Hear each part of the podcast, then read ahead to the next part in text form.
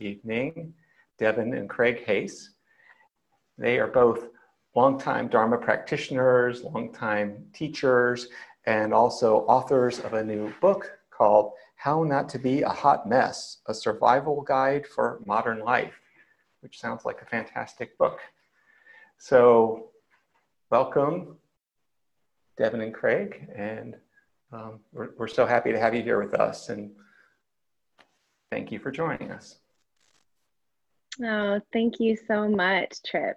Um, it's really warming my heart to be here with you, Trip. Trip and I did CDL4 together, and to see Nina here also, part of CDL6. Um, and I see other friends, Allison, welcome, and Lana. Yeah, familiar faces. I've had some really wonderful visits. Paul, hello, so good to see you. Um, I've had really wonderful visits to your Sangha on Sunday nights when we're in town in San Francisco, coming to sit with Eugene and friends. Um, so this feels poignant to be back with you and in these very different circumstances. We had expected to be there in person and things change. We had planned this whole big book tour for the summer, but we'll tell you more about that in a bit. So, um, first, I think we just want to sort of start by uh, welcoming, maybe just welcoming ourselves first into your Sangha, because I know that you are an ongoing community and um, sen- I sense that, you know, this sense of togetherness and practicing together um, during this time. And so, sort of deep bows, humbly joining you for this evening. And uh, just framing also that for me, uh, mindfulness in general feels like a, a, welcoming act, that we're welcoming all the parts of ourselves that might not always feel welcome. You know, this beautiful uh, poem by the uh, Japanese nun, um, Izumi, I think is her name. Um, she says, gazing at the full moon at night, I knew myself completely no part left out. And really just that sense of gathering, of inviting, of welcoming. Uh, so, internally welcoming all those parts of ourselves, those identities that might not always feel welcome. And then also naming in the community. You know, there's very many identities in this community. And uh, my aspiration is to speak from a place of welcoming and friendliness and acknowledging and seeing all the very many different views and and folks who are here joining us. So um, yeah, might not always do it perfectly, but just wanting to to say that to aspire to uh, deep inclusion in our sanghas.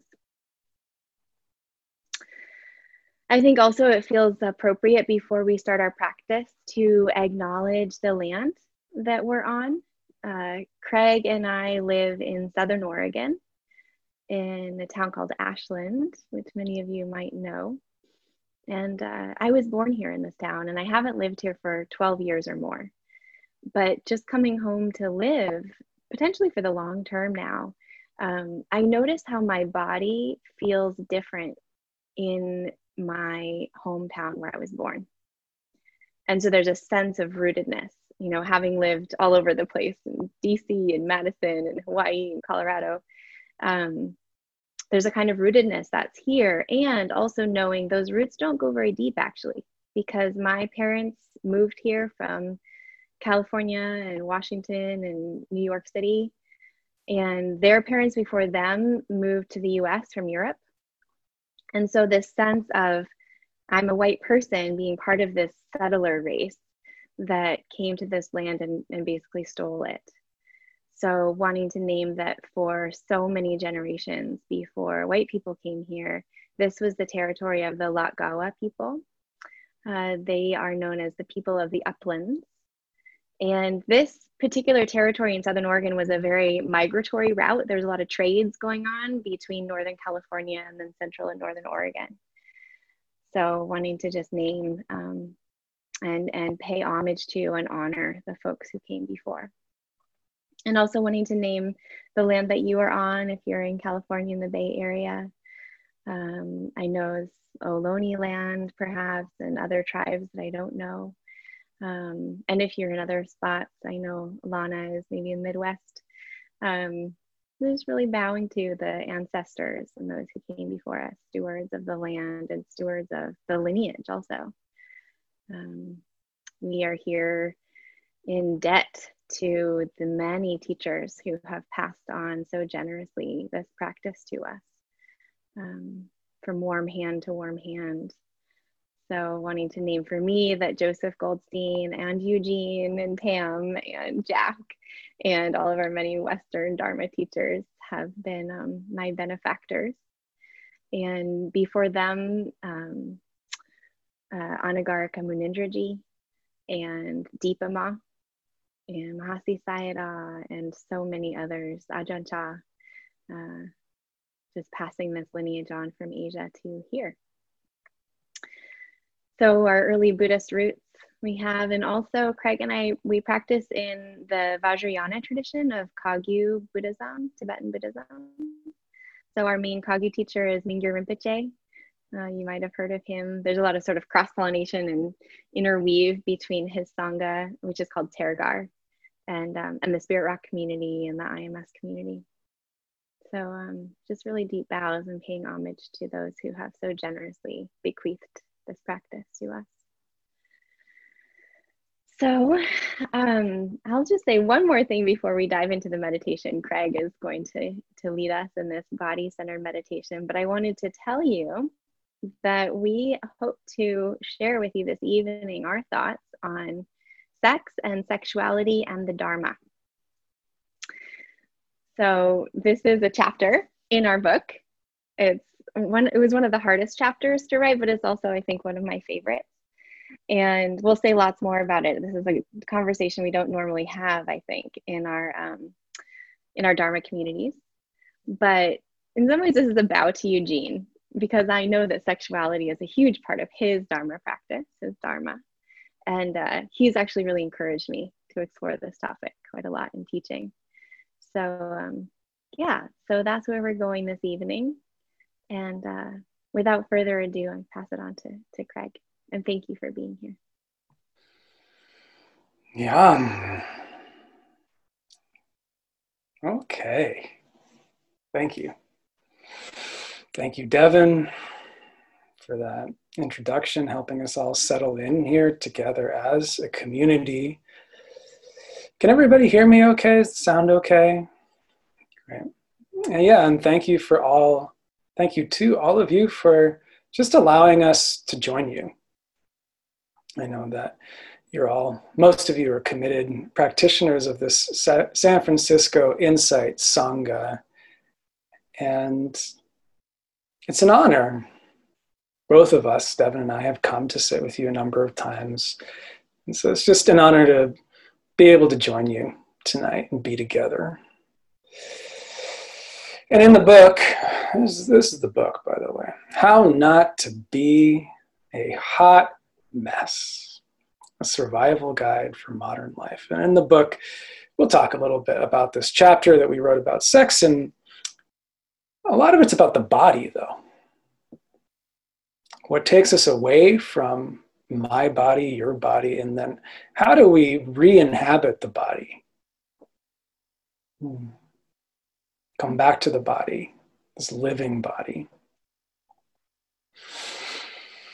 so I thought maybe we'd just start with a body based meditation. So you can find yourself a comfortable position.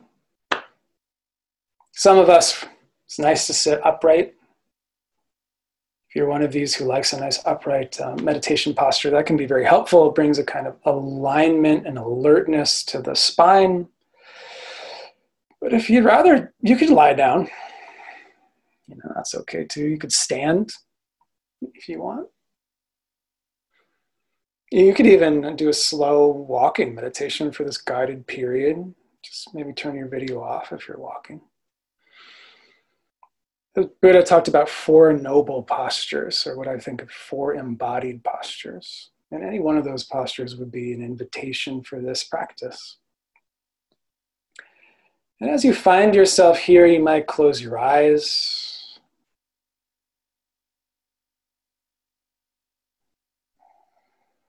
and drop a warm awareness into your living body.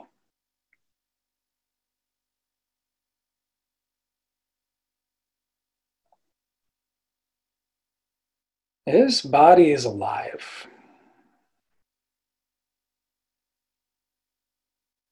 This body is sensing, feeling, touching.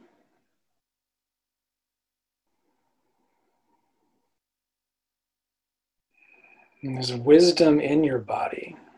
And so the first step might be just to drop in here just with a relaxed, friendly awareness. Just into this, into your living body.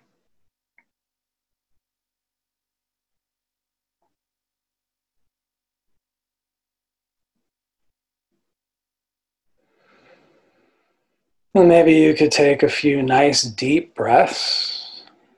Just breathing in through the nose, out through the mouth.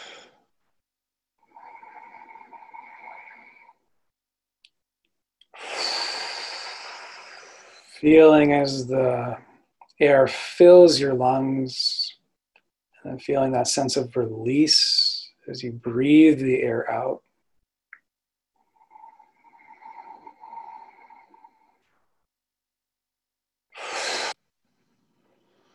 Really letting go of any tension that wants to release, not forcing anything, not making anything happen, but just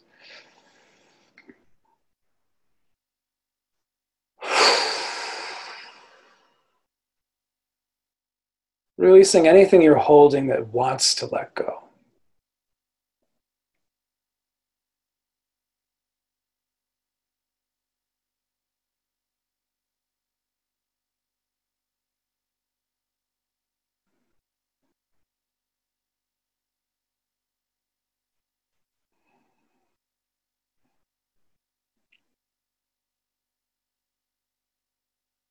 And then once you've taken those few deeper breaths, allow your breath to find a natural rhythm. It's just a rhythm that feels comfortable for you. Let the breath settle into a natural pace, this breathing body.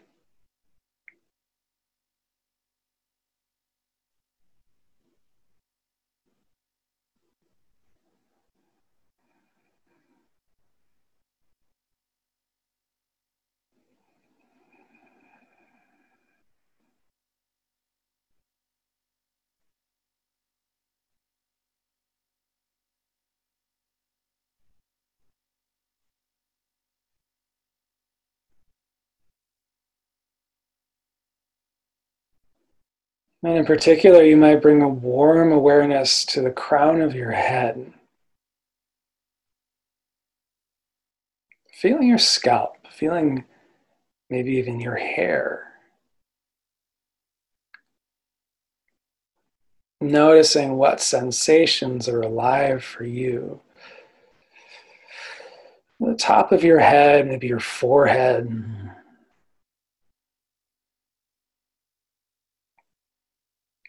back of your head.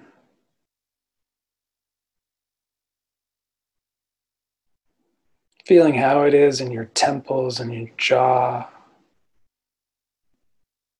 Just with a friendly attention, not trying to make anything happen or do anything special. Just like a welcoming of whatever is here in your eyes, the warmth of your eyes softness. Maybe feeling your cheeks, your, your face, your lips, teeth, tongue.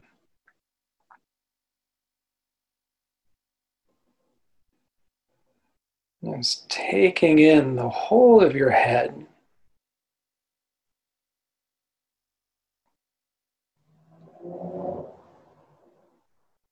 with a sense of simple friendliness.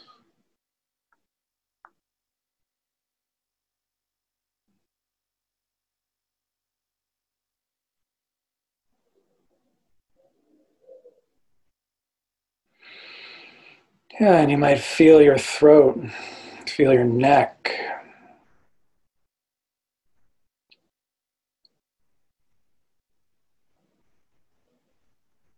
What's it like in your shoulders?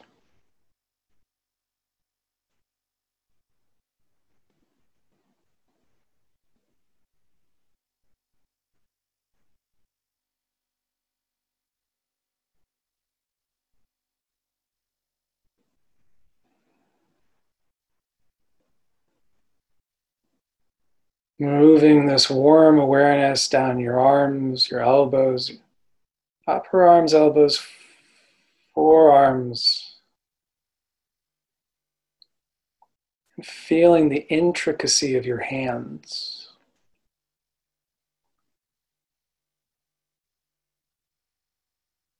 Maybe your fingernails, your fingertips. You could just be aware. It's like could feel your hands as if you've never felt them before, as if this is a fresh experience.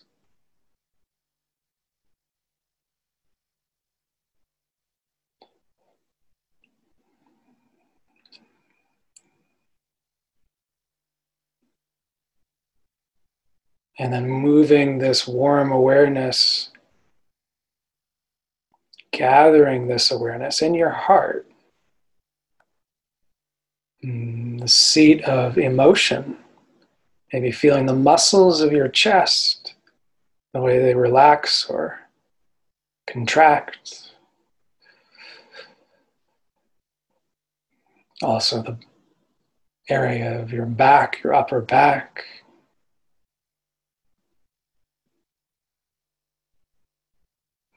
Hmm, dropping in here and knowing your heart from the inside.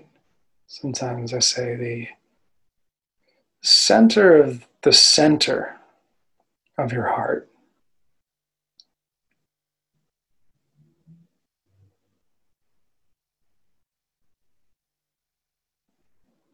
And then moving down the column of awareness into your belly.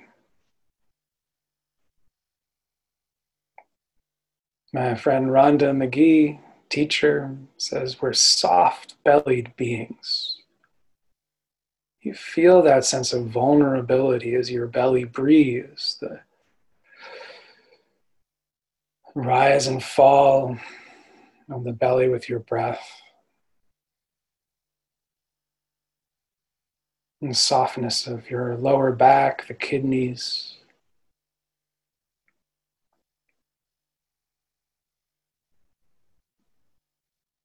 Just being here, being with, receiving the body.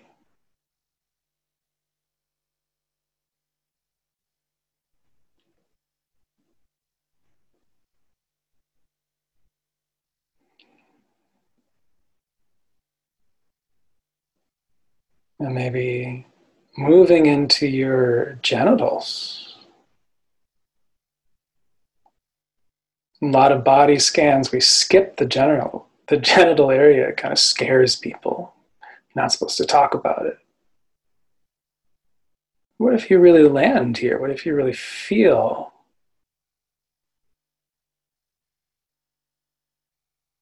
What do these sexual organs feel like?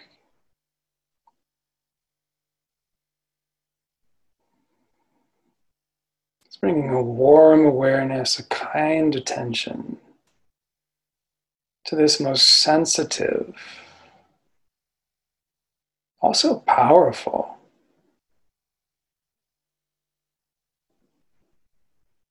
Seat of awareness. And the anus, too, maybe feeling the buttocks, the anus. Any tension you're holding here that wants to release.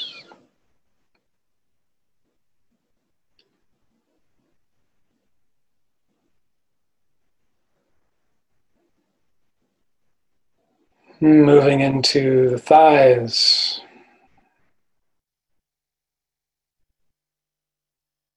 The knees, the calves, shins. You could feel your feet.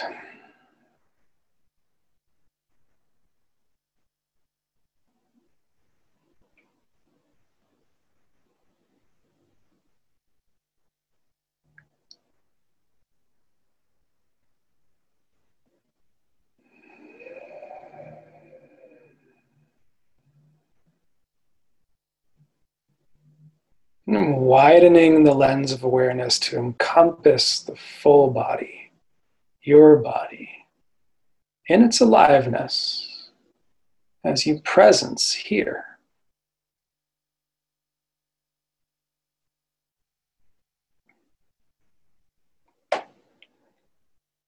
And we'll spend about 10 minutes in silence.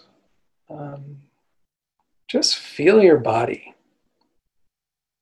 um, relaxed, kind of friendliness. And when the mind drifts away into thinking, planning, remembering, just notice that that's happening, and then very gently, with a kind of sweetness, let the, the sensorium of your body draw you back to what's alive to this, this moment, this freshness, this unique experience that is happening right now. If you drift off, just come back. And when you drift off again, you could just come back again and again. Back to this living form.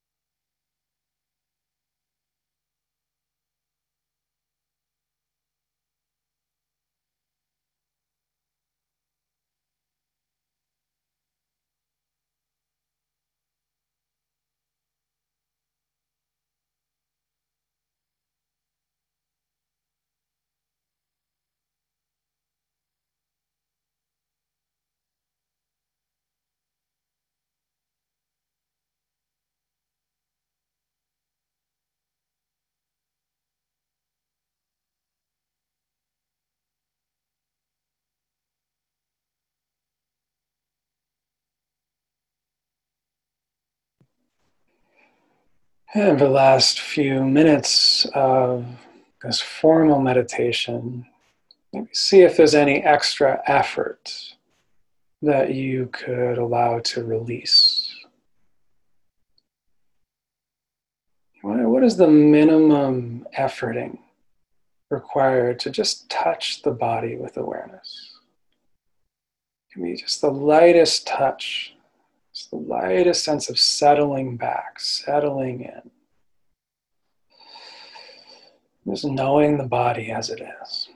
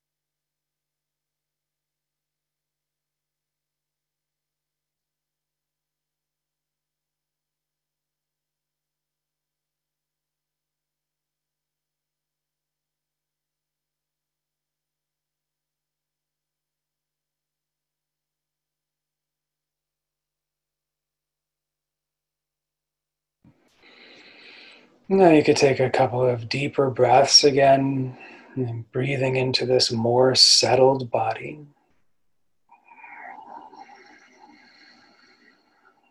Feeling the way the breath fills your lungs. Maybe take a moment to just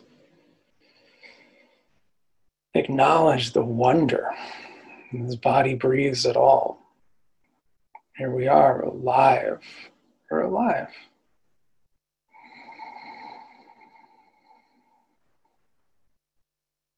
Hmm. You could open your eyes, maybe stretch a little bit. Look around the room. Hmm. Maybe pick something to just take in, you know, like something that you see every day, it could be, but look at it as if you've never looked at it before. Like right now, I'm looking at my computer plug. really see the color, the shape, maybe the wear and tear. See, see, see something with fresh eyes. Sense of really, the world is presencing for you. It's unique momentary. Okay, thank you.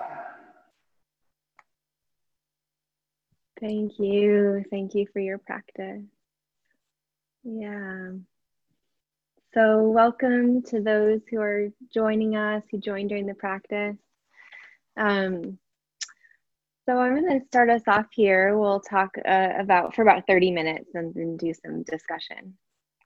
Uh, I told everyone at the beginning we wanted to talk about sex and sexuality and the Dharma with you this evening. Um, and I'm just wanting to name like there's vulnerability in that for me. I'm just finding my body sort of uh, titrating between pretty tight and guarded, and also maybe an invitation to ease and feel some softness there um, that it this feels a little edgy to me. So just naming that.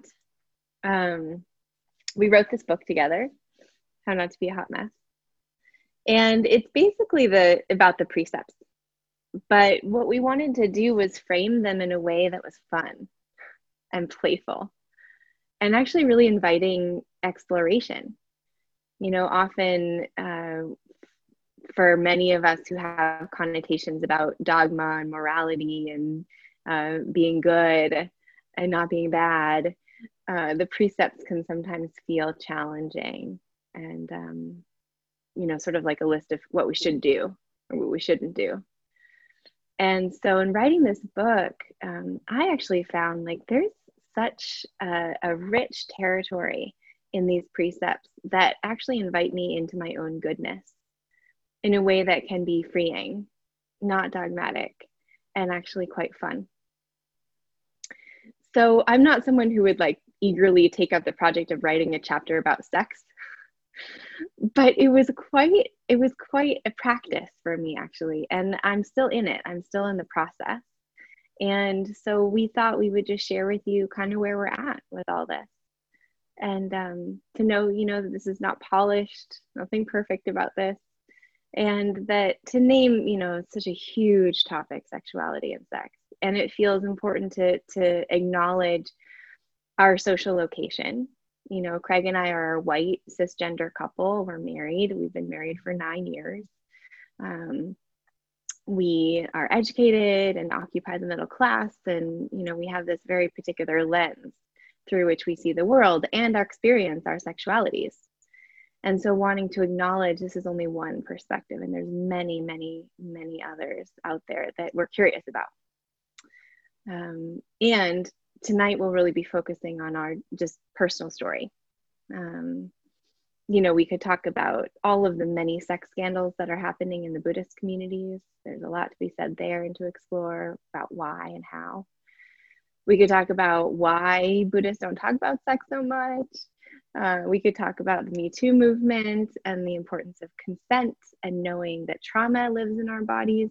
So there's so many different areas to explore, and wanting to bow to those and say um, we're we're going to focus much more sort of on the personal here. Um, and maybe this can be a, a beginning of conversation and contemplation for all of us. Hi. So we just did a meditation on the body. And for me, this was really the entryway into the Dharma was a quite uh, uncomfortable and fraught relationship with my body. And in the book, we tell this story. This is one of my earliest memories, actually, of, of realizing that I had a body. Um, I was a pretty innocent little kid.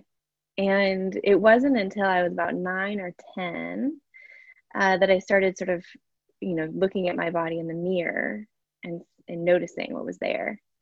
So i have this very poignant memory of one christmas time um, and i had a very wholesome family wholesome childhood sparkling christmas tree lots of gifts. I remember unwrapping a, a christmas gift that i knew was clothing.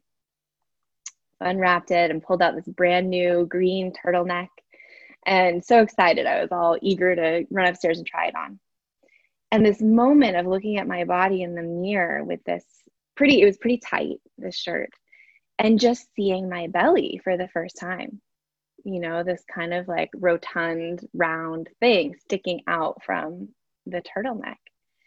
And it was the first time i really had i remember having a lot of self-loathing. I took it personally it's like oh my god what did i do to myself? This is my fault. And this is something i need to fix so much shame in this like very innocent 10 year old. And so at that moment, I remember sort of making a vow to myself that I would hold in my stomach. You know, I sort of sucked it in and saw how the shirt flattened out. And I was like, oh, that's what I need to do now forever, forevermore. Just hold in that belly. So, you know, what is this, 30 years later? I'm just now kind of training my belly to be round. Like it's okay to be a little rotund. And the more I share this story, the more I realize, like, oh, you too? You know, I have so many friends who are like, yeah, me too. I always suck in my stomach. Like, maybe we all do this, you know, the sense of, oh, my story isn't this big, unique thing. Maybe this is pretty universal. You know, our culture's obsession, dominant culture at least, obsession with concave bellies so yeah i came to the dharma because i was suffering a lot about my body over exercising under eating always sort of getting trying to get somewhere different being a perfectionist and realizing the Dharma had this invitation to um, be myself completely. And while I didn't quite know how to do that, the possibility felt incredibly inspiring. Just the exhale, you know? so, in this chapter, this is a lot for me about how to be okay with myself. Um, interestingly, this is a pretty sex positive chapter, but I wrote it during a time when I was actually thinking I was kind of asexual. Like, could do without it, really happy with celibacy. Uh, and maybe this is why. So, we name in the chapter what we call the trinity of bad sex. And for me, being able to name these bigger cultural systems that we're all in, this water that we're swimming in, and to see sort of to take it from the personal to the collective was really helpful in maybe allowing myself to be asexual sometimes, not really feel it, but also maybe to be a sexual being and for that to be okay. So, the trinity of bad sex and many of you i'm sure are familiar with these but it's helpful for me to name them because they're le- they're less personal. So patriarchy. Kind of an obvious one right? Sort of the the undeniable force that says men are first men are superior and everybody else everybody else in the gender spectrum uh, comes later. And this is really hard for everyone right? Not good for men not good for women not good for anyone in between so to see like oh some of my thoughts like Sebene Selassie, a friend of mine likes to quote Krishnamurti saying, We're not thinking our own thoughts, we're thinking the culture's thoughts. And how much of my body criticism, all my body image issues are actually just internalized patriarchy that are telling me I need to look this way in order to be like successful, to be accepted, to be loved. This is how my body has to look so many cultural messages in that way. So that's the first one patriarchy. Second one is objectification.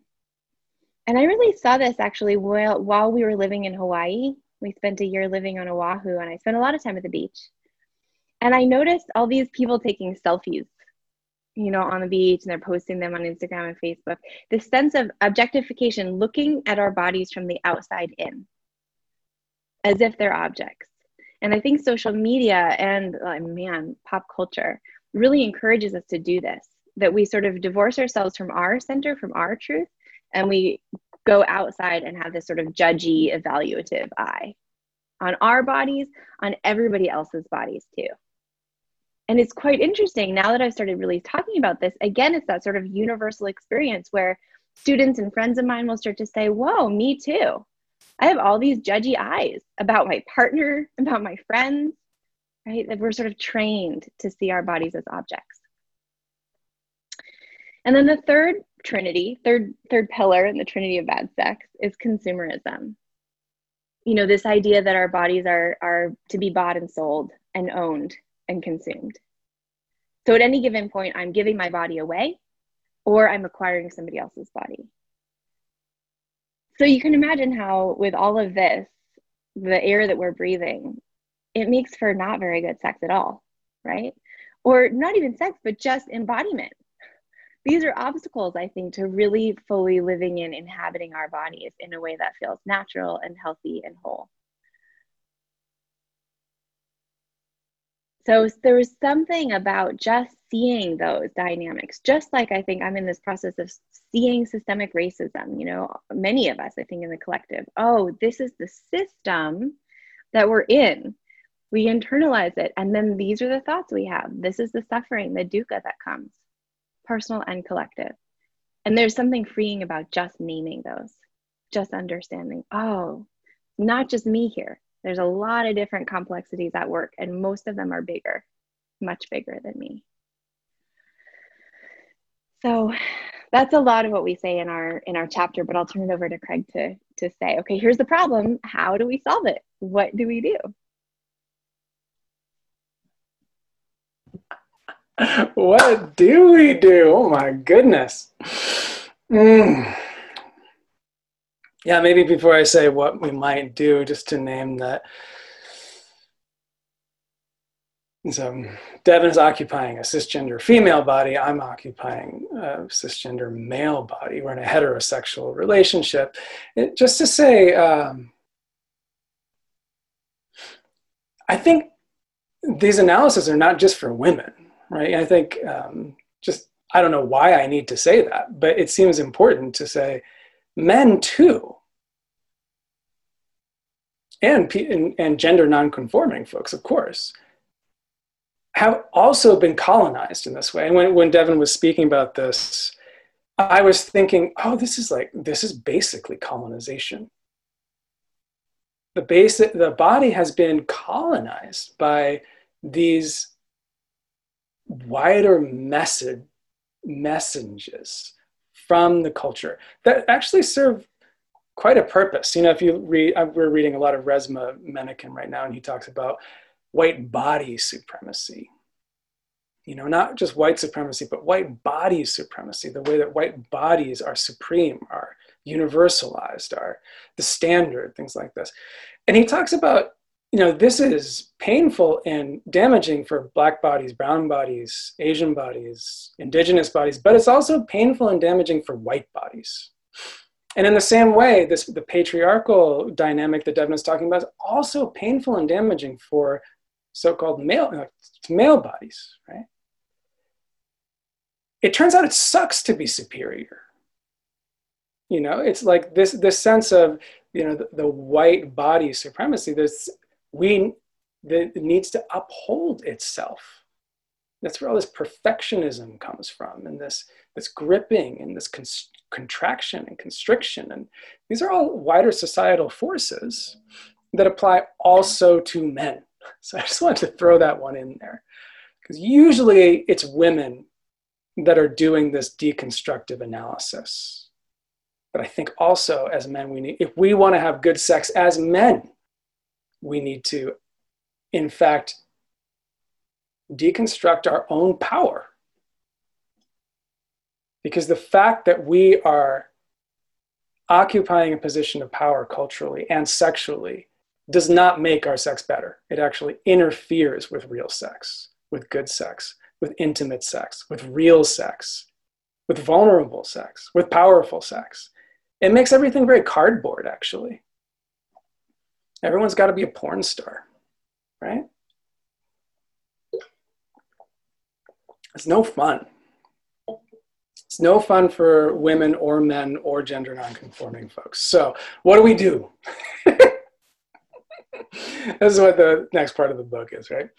It's um, three things. So, there's the trinity of bad sex, and then there's three things we can do. But basically, what we do is take back my body decolonize the body. How do you do that? Well, we just did it. Right? Know the body as this living form, this living frame that exists in this moment only. That is this kind of alive, tingling, sensational being, organism that has wants and needs and desires. And one of those main needs is this desire to connect with another. So, how do we take back the body? How do we decolonize the body? So, the three things are one, unplug, two, slow down, and then three, let your body be the guide. So unplug, slow down, let the body be your guide. Unplug, it's simple, like Devon was saying our consciousness is shaped by our electronic world, by our we're participatory in this objectifying existence. The way that we use social media, the way that we consume news, the way that we communicate through email and FaceTime and Zoom and all the rest of it, divorcing us from our bodies. So let's say, for example, we use this example in the book. This, let's say you come home on a Wednesday evening, and uh, you're you're in a partnership, and maybe you both identify as women, and you you've had this crazy day and this crazy week and this crazy year and you're exhausted and you're overwhelmed and you kind of look at each other and you're like oh my god take out. Um, i can't even deal. And then you want to go from there to actually having an intimate sexual experience. But what's in the way? It's like your android isn't part of what's you just you want to check out right you're just tired you just want to like scroll brainlessly through so the first thing we say is unplug. Right after you order takeout. put the airplane mode on, put the phone aside. And then step two is slow down. And slow down could just be lie down on the floor. Like, how often do you give yourself permission as a couple or as a threesome, right? Or alone to just lie on the floor. That's it. just let your body flop onto the rug. Side by side and hang out and feel Feel the exhaustion. Feel the discomfort. Feel the overwhelm. Feel whatever it is that you're feeling, but feel it somatically. Actually, feel it in your body, not just think about, I'm tired, I'm this, I'm that, this happened today, this happened today. But actually, like, just do what we did. Maybe like do a little body, body, body scan from head to toe. Really feel your body and do it lying side by side. Maybe skip the how was your day piece and the oh my God, here's the to do list piece and just lie, not even in your bed, just on your living room floor, flop out, slow down. Come back to your respiration, come back to your felt sense together. And maybe do that for 10, 15, 20 minutes, as long as it takes for you to feel like, okay, we're kind of here. Right? We have arrived. I am feeling my aliveness. And I can feel this breathing body next to me. Really feel this sense of being co embodied. From there, you might let your body be your guide. So, what does your body really want? And we all have these scripts, right, that we've downloaded. We have these ruts that we get into sexually. No shame in it, it's just the way it is. But what if you really allow your body to tell you here's what I want. And allow for that range. And you have no idea. I mean, you really have no idea what it's going to be. It could be like, I would love a foot massage. or I would love to jump straight into bondage and whips. That's where I'm at right now. Or I just want to hug. Just, you know, I just, I just want to touch hands. Or Devon and I do this eye gazing practice that is super Esalen and hippie that we love, right? But let your body tell you what would feel intimate, what would feel, um, I don't know, tantalizing, what would what would the sense the sense perception lead you to do next? And then of course you're two people or three people or seven people i don't know how many people you have sex with at the same time however many people it is there'll be these negotiations of needs. And that's part of it. Or if it's even one person you know there are even parts of yourself that will be need to negotiate needs and so there will be some level of conversation, some level of dialogue, some level of sharing together. And is it possible to really share for yourself? This is what turns me on. this is where I'm at right now. This is what would be delightful. it is not always easy. Like Devon and I have had friction in these moments. We've had competing needs in these moments. We've had shame storms in these moments. We've said the wrong thing. We haven't said the right thing. It's human, it's messy. And are you willing? Are you willing to be there for the whole process? Because that is what it takes to actually decolonize the experience and not just do the same, like, all right, you get off and then I'll get off and then I'll make dinner and then we'll go to bed, right? It actually takes letting the body be your guide, letting your body surprise you. And it's possible.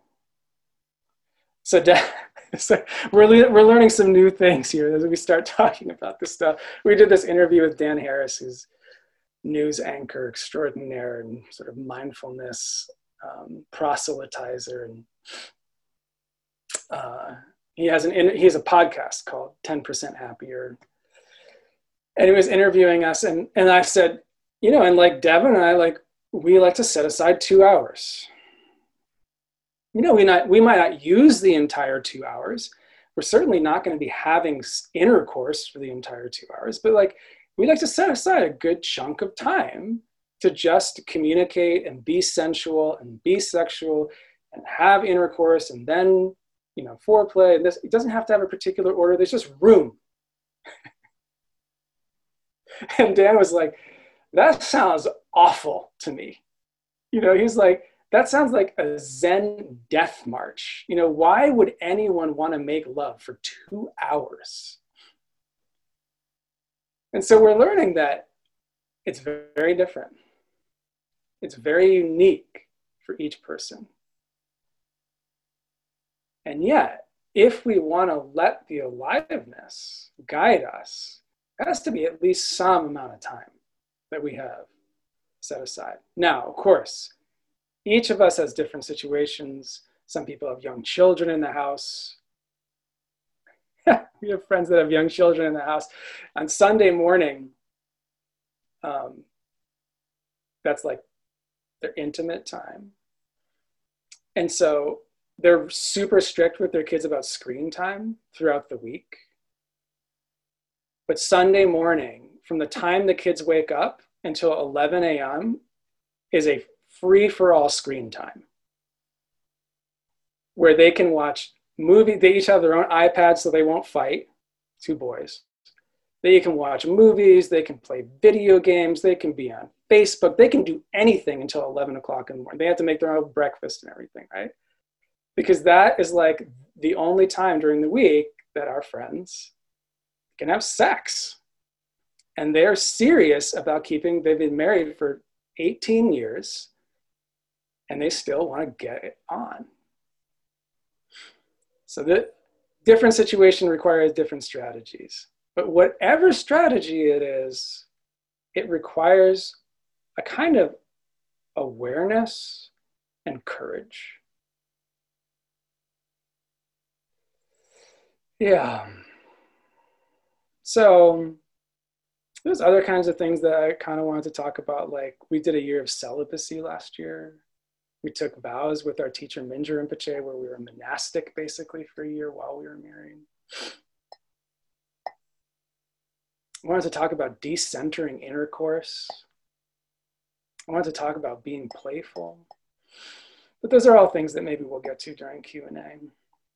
So um, yeah, if I were going to recap, I would say there's a there's a trinity of bad sex, which is this objectifying patriarchal consumerism. And then there's like this way you take back your body. Whatever your social location, whatever your particular expression, of course, will shape that. But it has to do with unplugging, slowing down, and then especially letting your body be your guide. So Devon was going to do a little guided inquiry for us. And then we'll open up to some question and answer, and you can report your own experience if you're willing. Yeah, thank you. It's just so interesting as a practice to feel my body throughout this experience because I'm having all kinds of vulnerabilities come up. Like, this feels very edgy to me. So, needing to name that, like, ah, is it okay? What do you guys think? Um, we hope to hear about that actually, and we want your honesty in this next part. Um, and I think also to frame for me, this is the question that's really alive is how is this our Dharma? You know, how is sex and sexuality actually a practice that is liberating, that leads to freedom? Because if it's not that, I'm actually not, not that interested. And I'm certainly not that interested in spending two or three hours doing this. But if this is a mindfulness practice, if this is a practice that's going to lead me to more freedom, I'm totally in. And I think that's a little bit where, for me, on the asexuality spectrum, it comes. Like, I'm not, I'm asexual in that I'm not into sex just for sex. That's not interesting to me at all. I'd much rather go for a run or have a cup of tea. But if this actually becomes a way to be in my body that is new and free, totally there. So, we I wanted to ask some questions. And we offer these in the book.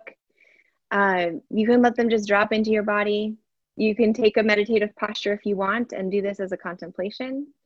Or you can just sort of let the questions roll over you and see what thoughts or feelings arise. So the first question is maybe just feel your body, take a moment. How is it? What is sex about for me? Like, what is sex really about? And it can be anywhere to like, I don't like sex, I hate sex, or I'm a very sex positive person, it's my whole practice. What is it about for you?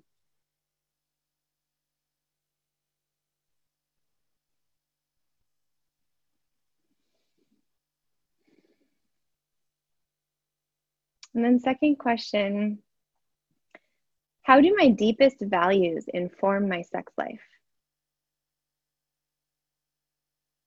How am I living with and through my deepest values in my sex and sexuality?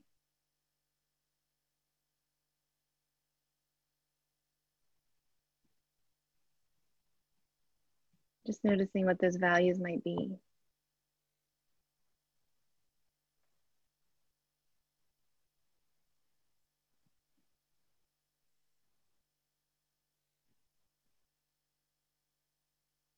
And then last question, how does my sex or sexuality express my deepest values? How does this aliveness or this practice of intimacy express my deepest values?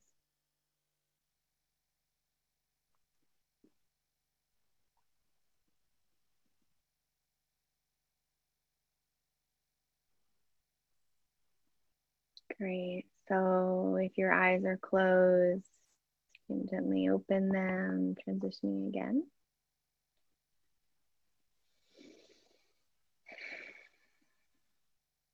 So we have some time together, and I would really love to hear from you.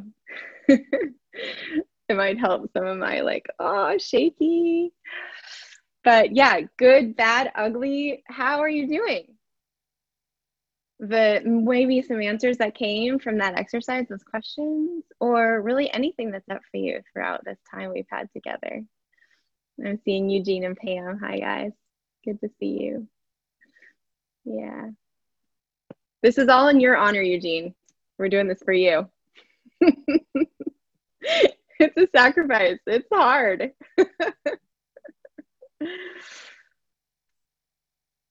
You're muted. We can't hear you. laughing. Just happy you're honoring me with this talk. this talk is definitely in your honor. Yes. Thank you. Please continue. Yeah. yeah, so we're just opening it up. Oh, thanks, Allison. Great. So you're welcome to put chat, you know, put a note in the chat, or if you want to raise your virtual hand, you can do that through the participants box.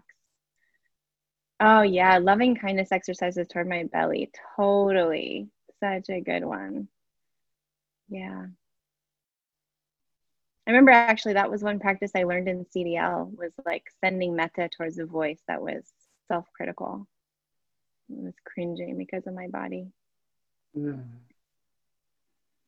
Yeah, Maggie, I see your hand up. You can go ahead, unmute.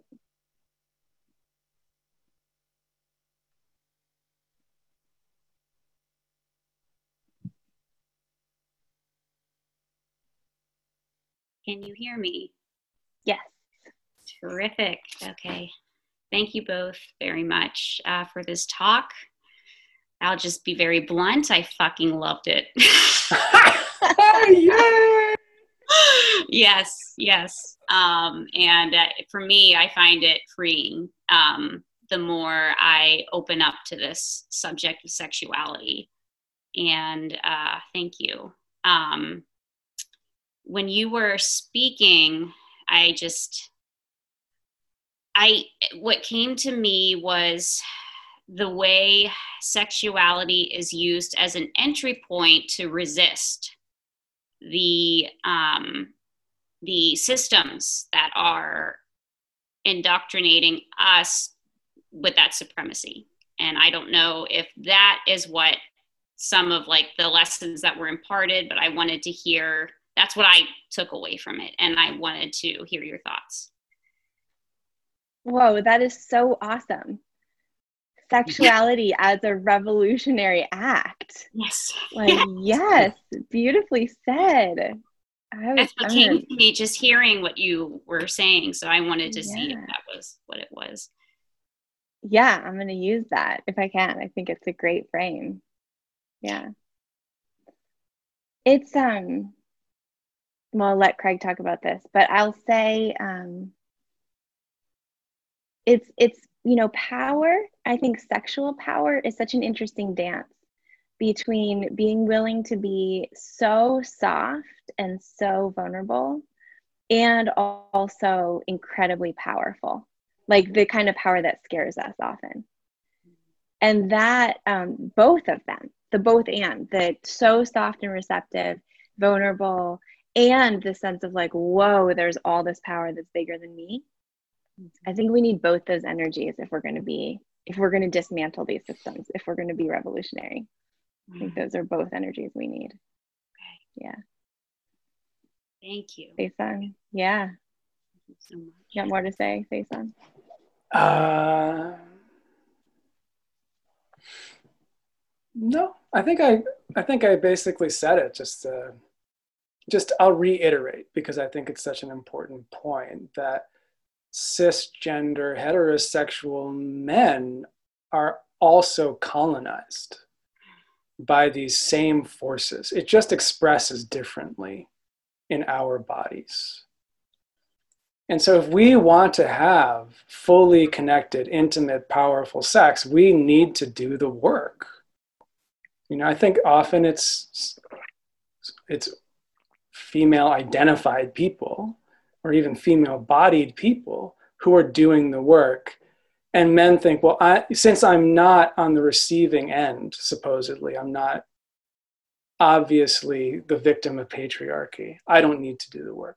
But my recent experience has been very lit up by this recognition that I, I am carrying this in myself in a way that interferes with my sexuality my sensuality, my expressiveness, my spontaneity, my orgasms. How's that? Right? And if I if I can really get into this the belly, um, it's better. I'll just add that. Thank you. Thank you so much. Awesome. Allison, please.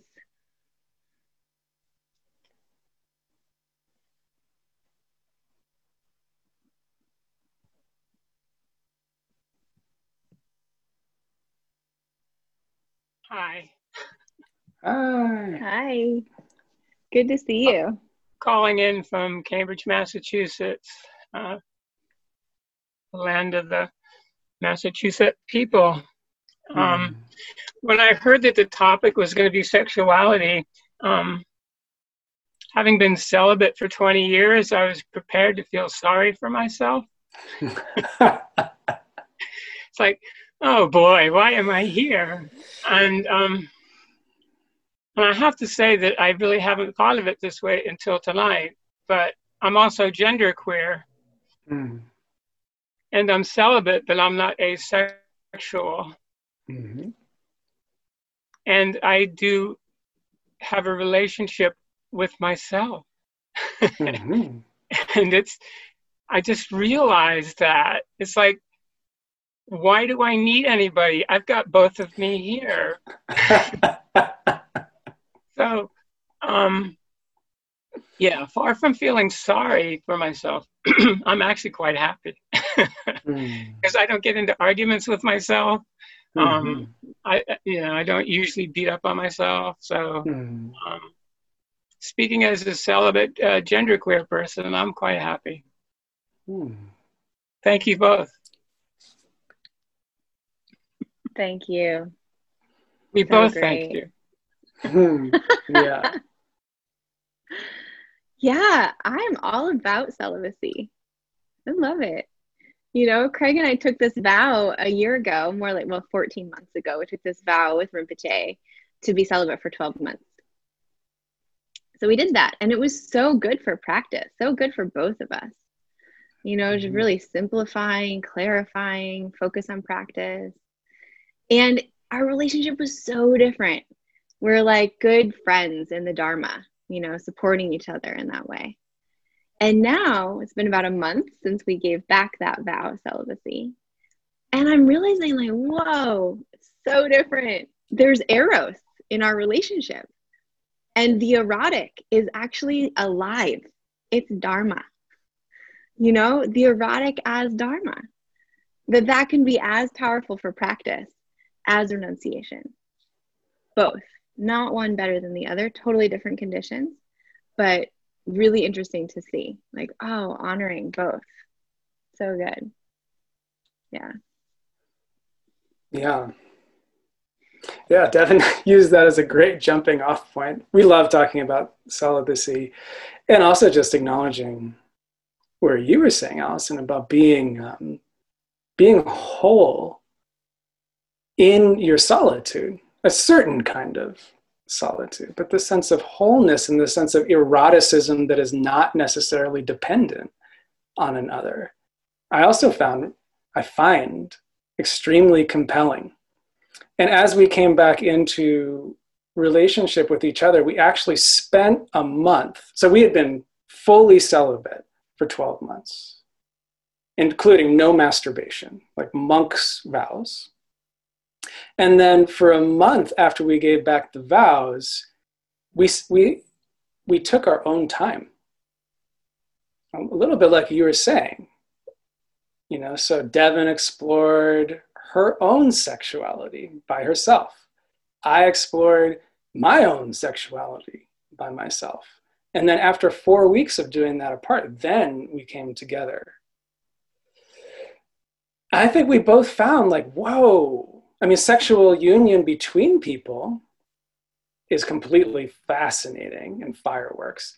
But there's a lot of fireworks and a lot of er, eroticism if you're in a living body and you're connected, you could be a sexually awake person without an external partner. And I also liked what you were saying about we, you know, the, the sense of we. There's a lot, I mean, I don't know if you meant to, but in me, I think there's a lot of different characters here, and they have they have relationships with each other, you know. So I just wanted to, yeah, I'm very stimulated and kind of com- I find it really interesting the way you were talking about it. So thank you. Now, not everyone that was here, don't feel pressured to like think what we said was, was okay. You know, like you can also say, as Dan did, that sounds terrible, you know? That's welcome here too.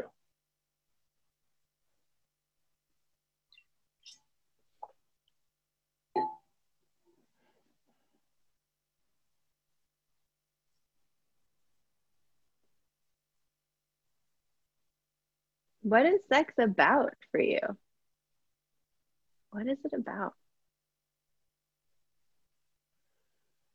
Hmm.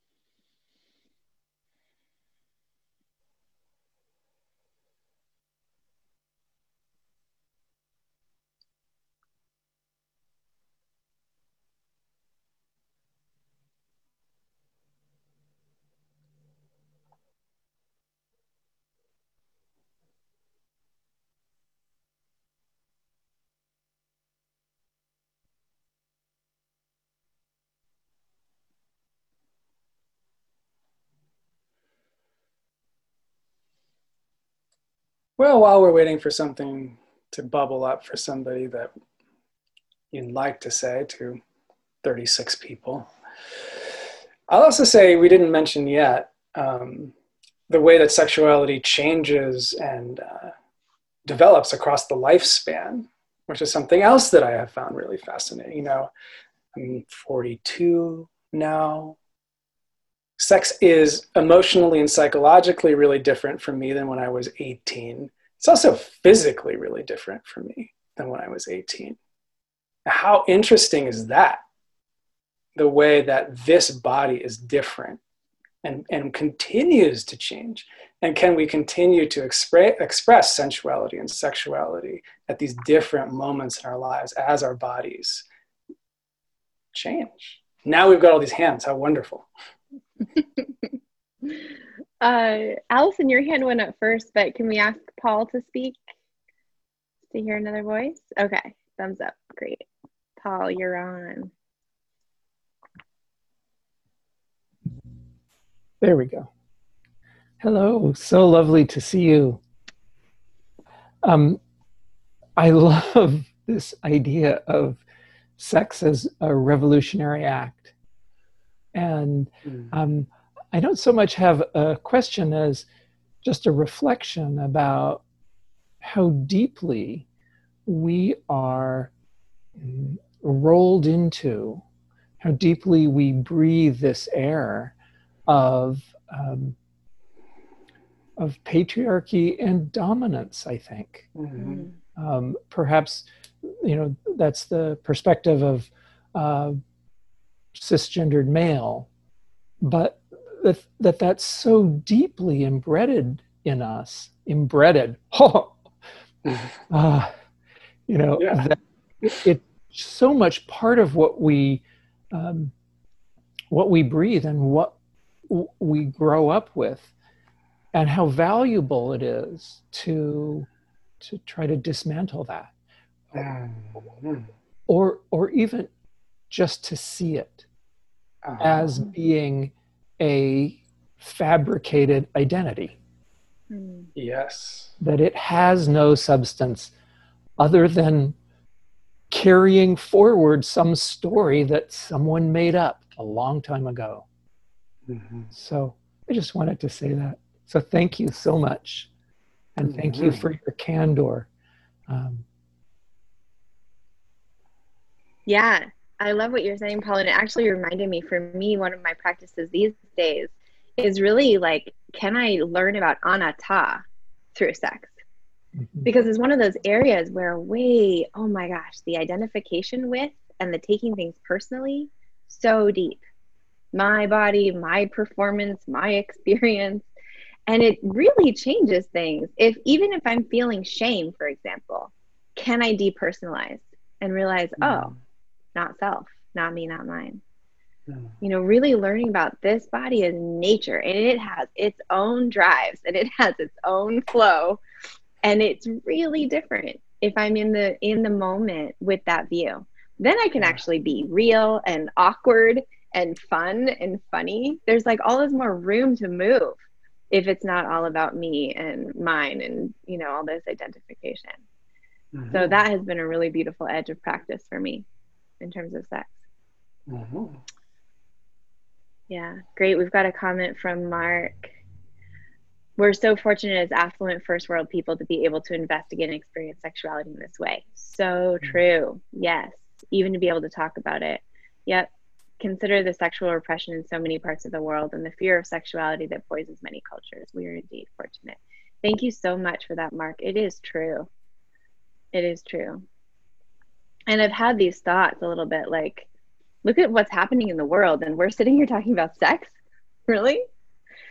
but maybe this is the bridge you know like sex as subversive revolution against systems and also i'll i'll say so practice of anatta also awareness of thoughts like noticing how i can wake up to my internalized bias which is applies to racism too it applies to all of these isms and so can i use these practices where the personal then becomes political and then that actually feels important Mm. But so important to acknowledge our location for sure and our privilege. Mm-hmm.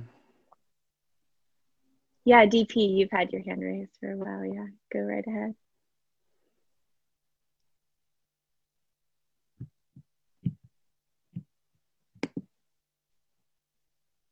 Thanks, guys. Thank you very much. Uh, Devon, I think you may have touched on this just a minute ago, um, but I'm wondering how you weave uh, positive uh, sexual practice while still maintaining some adherence to the ideals of things like non-attachment and impermanence mm-hmm.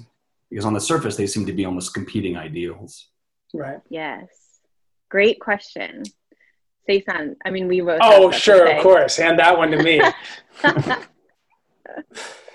well, I think one one. Uh, okay, let me take a moment because we have in our own practice embodied distinct and almost competing ideals within the Buddhist tradition, definitely. Mm-hmm. And we've lived in each of them. You know, so for this year of celibacy, our, you know, Mingyur Rinpoche is one of our main, main beloved teachers as a monk and has been his whole life. And we're very inspired by him.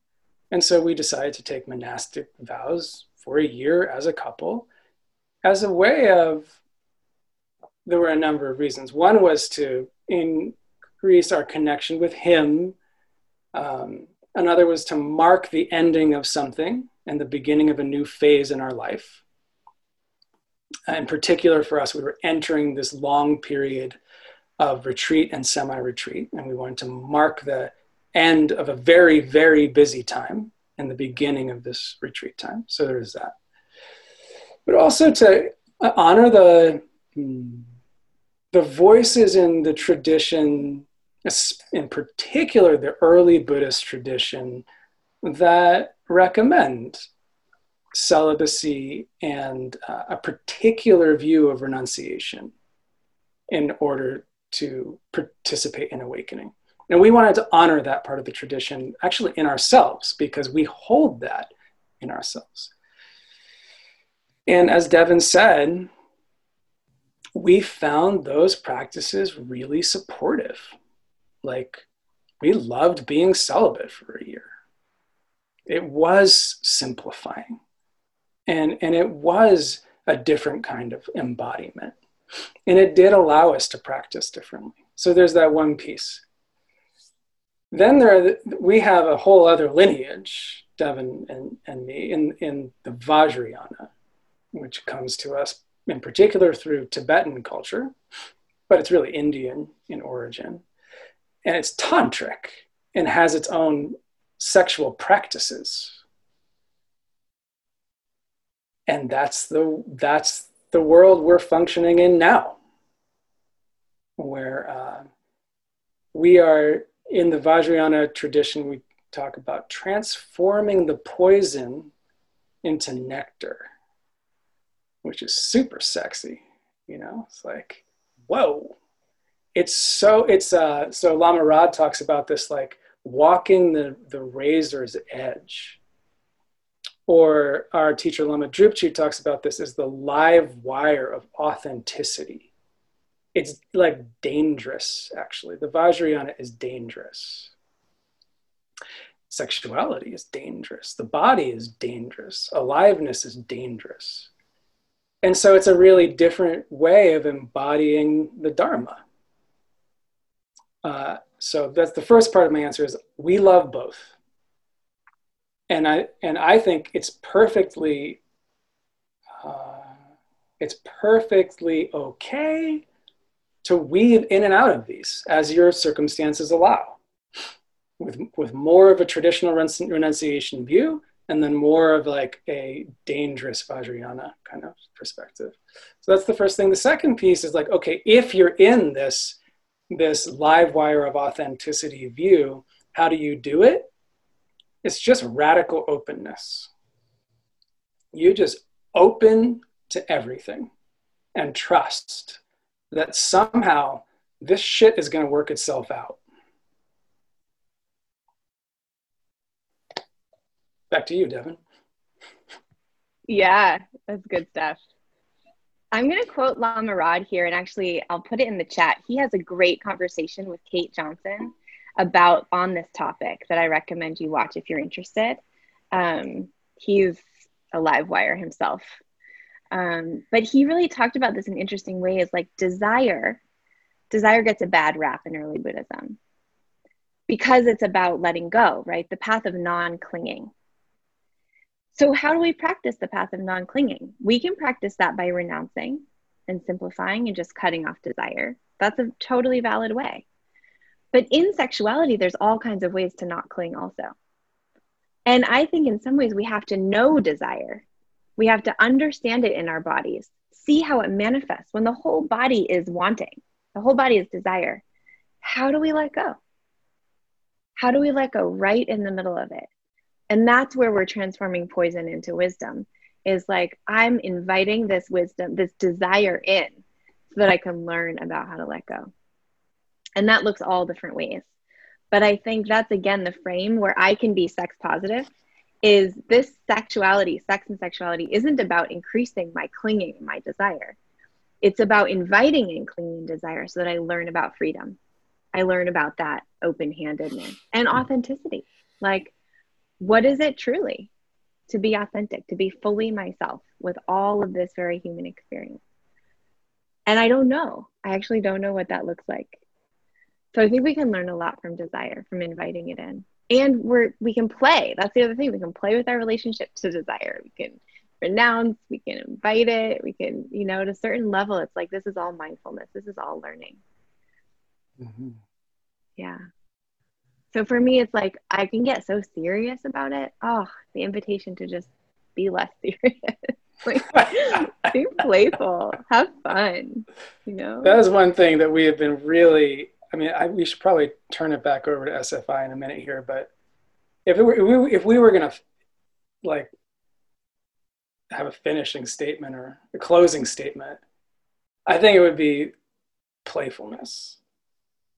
So Devon Devon and I have started being incredibly goofy in bed.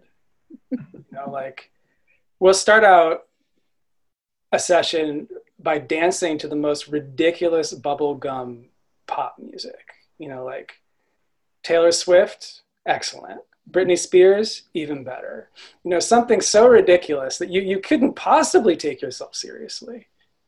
And just let the body just like loosen up and make each other laugh and just have fun as foreplay, or not even as foreplay, as afterplay, as during play, as whenever it happens.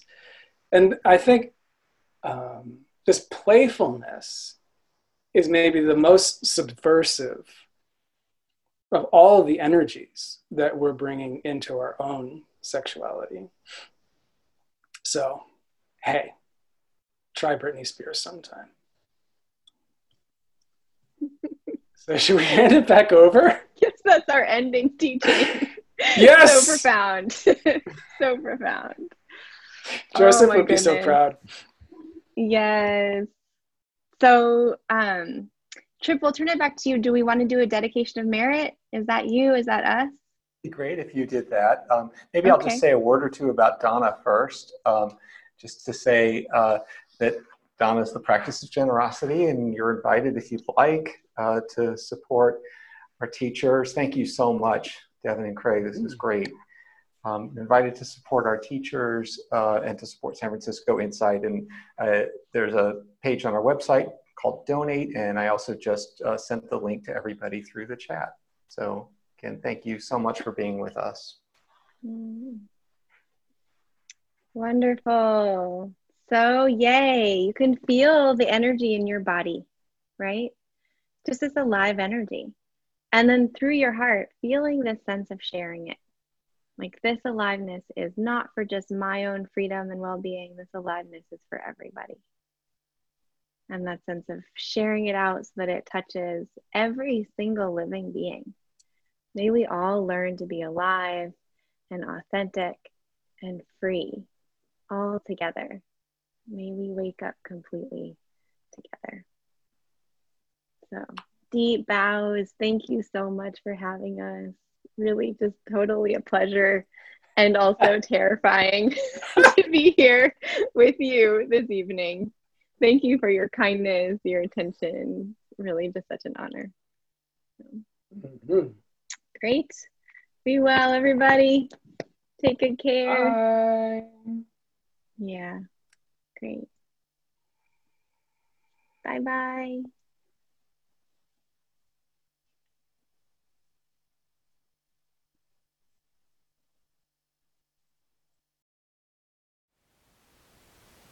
Thank you for listening. To learn how you can support the teachers and Dharma Seed, please visit dharmaseed.org slash donate.